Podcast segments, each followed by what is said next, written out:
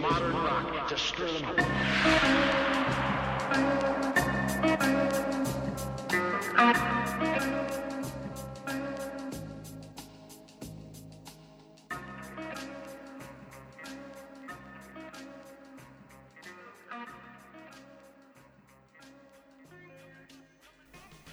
Salve a tutti e bentornati a Il gatto di Schrödinger, settimanale di informazione scientifica. Cominciamo dalla prima notizia. È stato rivelato la settimana scorsa in un workshop in Cina il design di un nuovo acceleratore di particelle che si vuole costruire nel paese della Grande Muraglia. Si chiamerà CEPC, che sta per Circular Electron Positron Collider, e si tratta di una macchina per certi versi simile a quella presente al CERN di Ginevra. Lo scopo è proprio quello di studiare a fondo il bosone di Higgs. La costruzione dovrebbe cominciare nel 2022 per essere pronta poi nel 2030. Nel frattempo, anche il Giappone si sta muovendo in una direzione simile. Infatti, entro dicembre, dovrà decidere se ospitare la costruzione del ILC, International Linear Collider, sempre con lo scopo di studiare in modo approfondito il bosone di Higgs. Ricordiamo che il bosone di Higgs è la particella elementare che conferisce massa alle altre particelle elementari, ovvero se le altre particelle elementari hanno una massa è proprio grazie al bosone di Higgs. Questa particella è stata osservata per la prima volta nel 2012 al CERN di Ginevra ed era stata teorizzata più di 40 anni prima. Che queste macchine vengano costruite è molto importante per la nostra comprensione dell'universo, per confermare le attuali teorie fisiche e anche per portare la nostra conoscenza di base più in avanti. Come detto, il design di queste macchine è stato sviluppato in modo specifico per studiare proprio il bosone di Higgs. Nell'LHC di Ginevra, per studiare il bosone, vengono fatti scontrare dei protoni, ovvero le particelle cariche positivamente che si trovano all'interno dei nuclei atomici. Per fare ciò, queste vengono accelerate in un percorso circolare di circa 27 km a delle velocità molto simili a quelle della luce.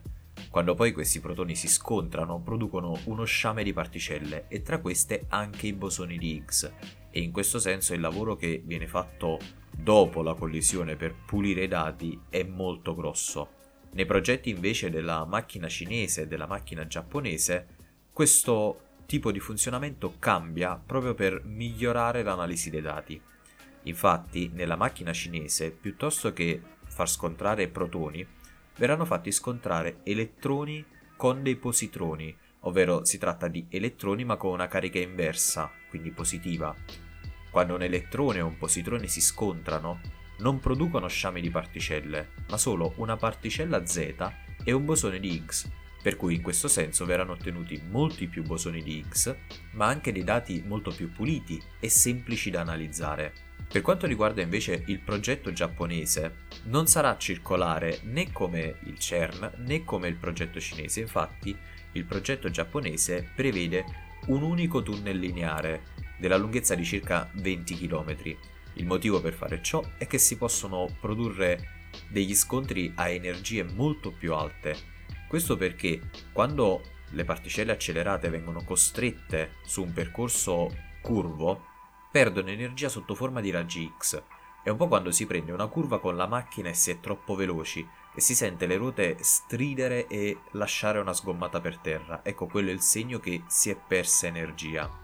Per cui mandare le particelle su un percorso rettilineo consente di ottenere degli scontri molto più forti, il rovescio però della medaglia è che se le due particelle non collidono sono perse per sempre, mentre invece negli acceleratori circolari queste continuano a girare e possono prendere parte ad altri scontri. Il progetto iniziale della macchina giapponese prevedeva un'energia massima degli scontri di circa 500 GeV. Nel frattempo poi si è scoperto che ne bastano 125 per il bosone di Higgs per cui il progetto è stato rivisto al ribasso per una potenza massima di 250 GeV, facendo ovviamente diminuire i costi. Allo stato attuale sia il progetto cinese che il progetto giapponese avranno un costo di circa 5 miliardi di dollari. Sebbene ancora non sia sicura la loro costruzione, infatti per il momento sono solo progetti che devono ancora essere approvati e finanziati, ma ciò comunque ci fa capire quanto nel campo della fisica delle alte energie in futuro dovremo per forza guardare a est.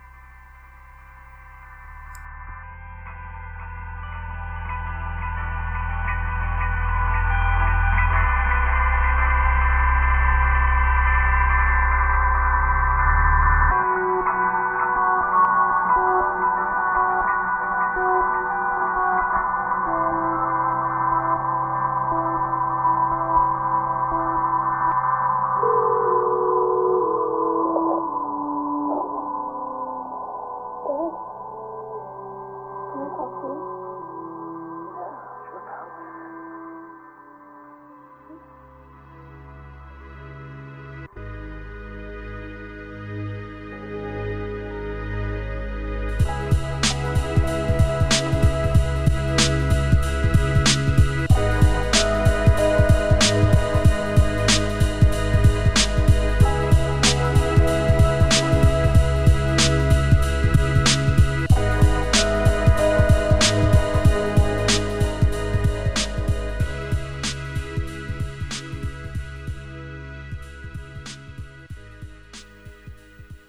Nella seconda notizia di questa settimana passiamo invece a parlare di sequenziamento del DNA.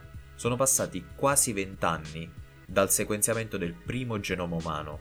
Si tratta di un grandissimo progetto internazionale dai costi molto alti e sono proprio i costi che in questi vent'anni sono diminuiti davvero parecchio, tanto che adesso esistono molte start-up e compagnie private che offrono servizi di sequenziamento a comuni privati, a comuni cittadini, a costi molto accessibili.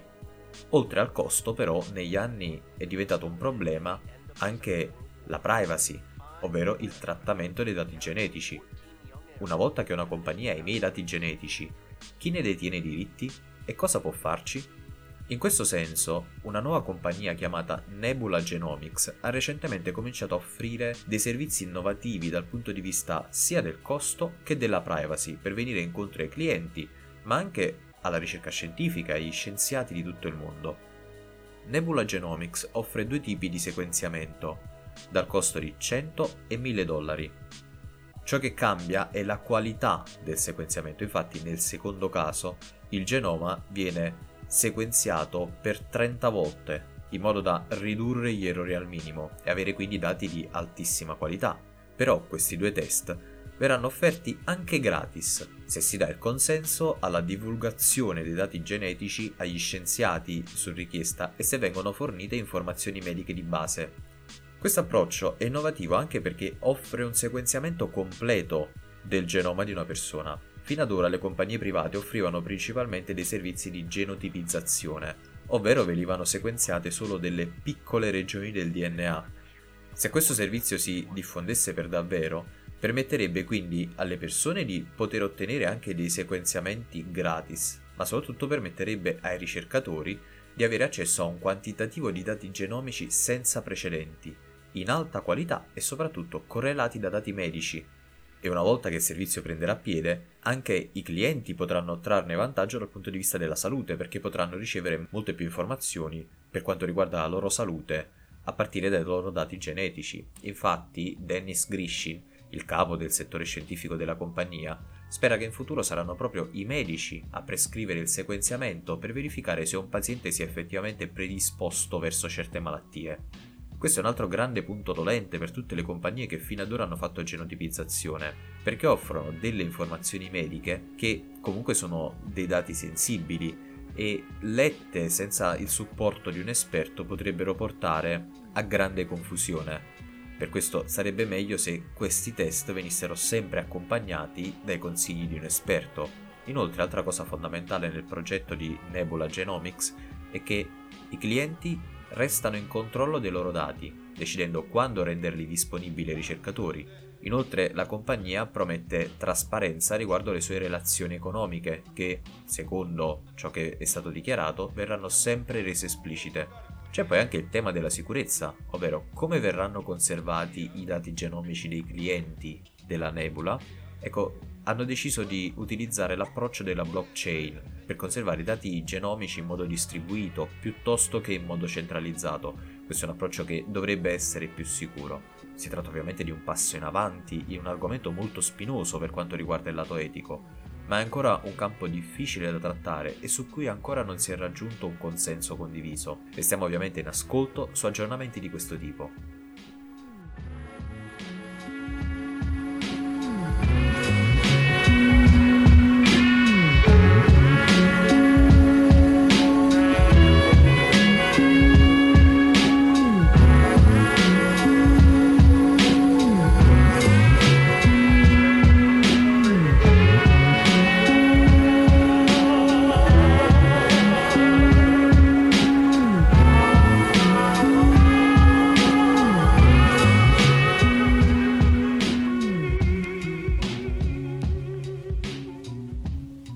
Infine di nuovo in Cina, con un record raggiunto con l'esperimento denominato EAST, nel campo della fusione nucleare. È stata raggiunta, sebbene per pochi secondi, la temperatura di 100 milioni di gradi in un esperimento di fusione nucleare. Per raffronto, la temperatura del nucleo del Sole è di soli 15 milioni di gradi. La fusione nucleare è la prossima grande frontiera energetica, in quanto, a differenza della fissione, non ha bisogno di uranio o plutonio due elementi che possono essere radioattivi anche per millenni, ma solo di due isotopi dell'idrogeno, il deuterio e il trizio, di cui solo il secondo è radioattivo e al massimo per una decina di anni, e soprattutto ne verrà utilizzato in quantità minime. Inoltre, il prodotto della reazione, oltre a una grandissima quantità di energia, è l'elio, un gas totalmente innocuo. Per capire di quanta energia parliamo, da un bicchiere d'acqua potremmo estrarre tanta energia quanta ne è contenuta in un barile di petrolio. Inoltre, anche il profilo della sicurezza è nettamente superiore rispetto ai reattori a fissione, perché nei reattori a fusione, se ci sono problemi, la reazione semplicemente si spegne, non accade nulla. In pratica non sono delle potenziali bombe pronte ad esplodere, nonostante producano molta più energia. Esistono molti modi e molti reattori diversi per ottenere la fusione nucleare. Uno dei modelli che va per la maggiore è il cosiddetto tokamak, nel quale si utilizzano dei potenti campi elettromagnetici per generare le pressioni presenti sul Sole e ottenere un plasma di deuterio e trizio. Uno degli esperimenti più grandi al mondo in questo senso è il reattore ITER, che è in costruzione nel sud della Francia e sarà, almeno nei progetti, il primo reattore a generare più energia rispetto a quella necessaria per ottenere il plasma. Quindi si otterrà per la prima volta un guadagno energetico da una reazione di fusione nucleare. E questo risultato ottenuto in Cina si rivelerà fondamentale per i lavori di ITER. Si stima che potremo avere i primi reattori commerciali a fusione dopo il 2050 e sarebbero fondamentali, insieme all'energia rinnovabile e soprattutto alla riduzione degli sprechi e dell'inquinamento, per risolvere i problemi di un mondo sempre più energivoro e sempre più sul baratro del collasso climatico. Con questa notizia abbiamo finito per questa settimana. Ci sentiamo la settimana prossima a Il gatto di Schrödinger, settimanale di informazione scientifica.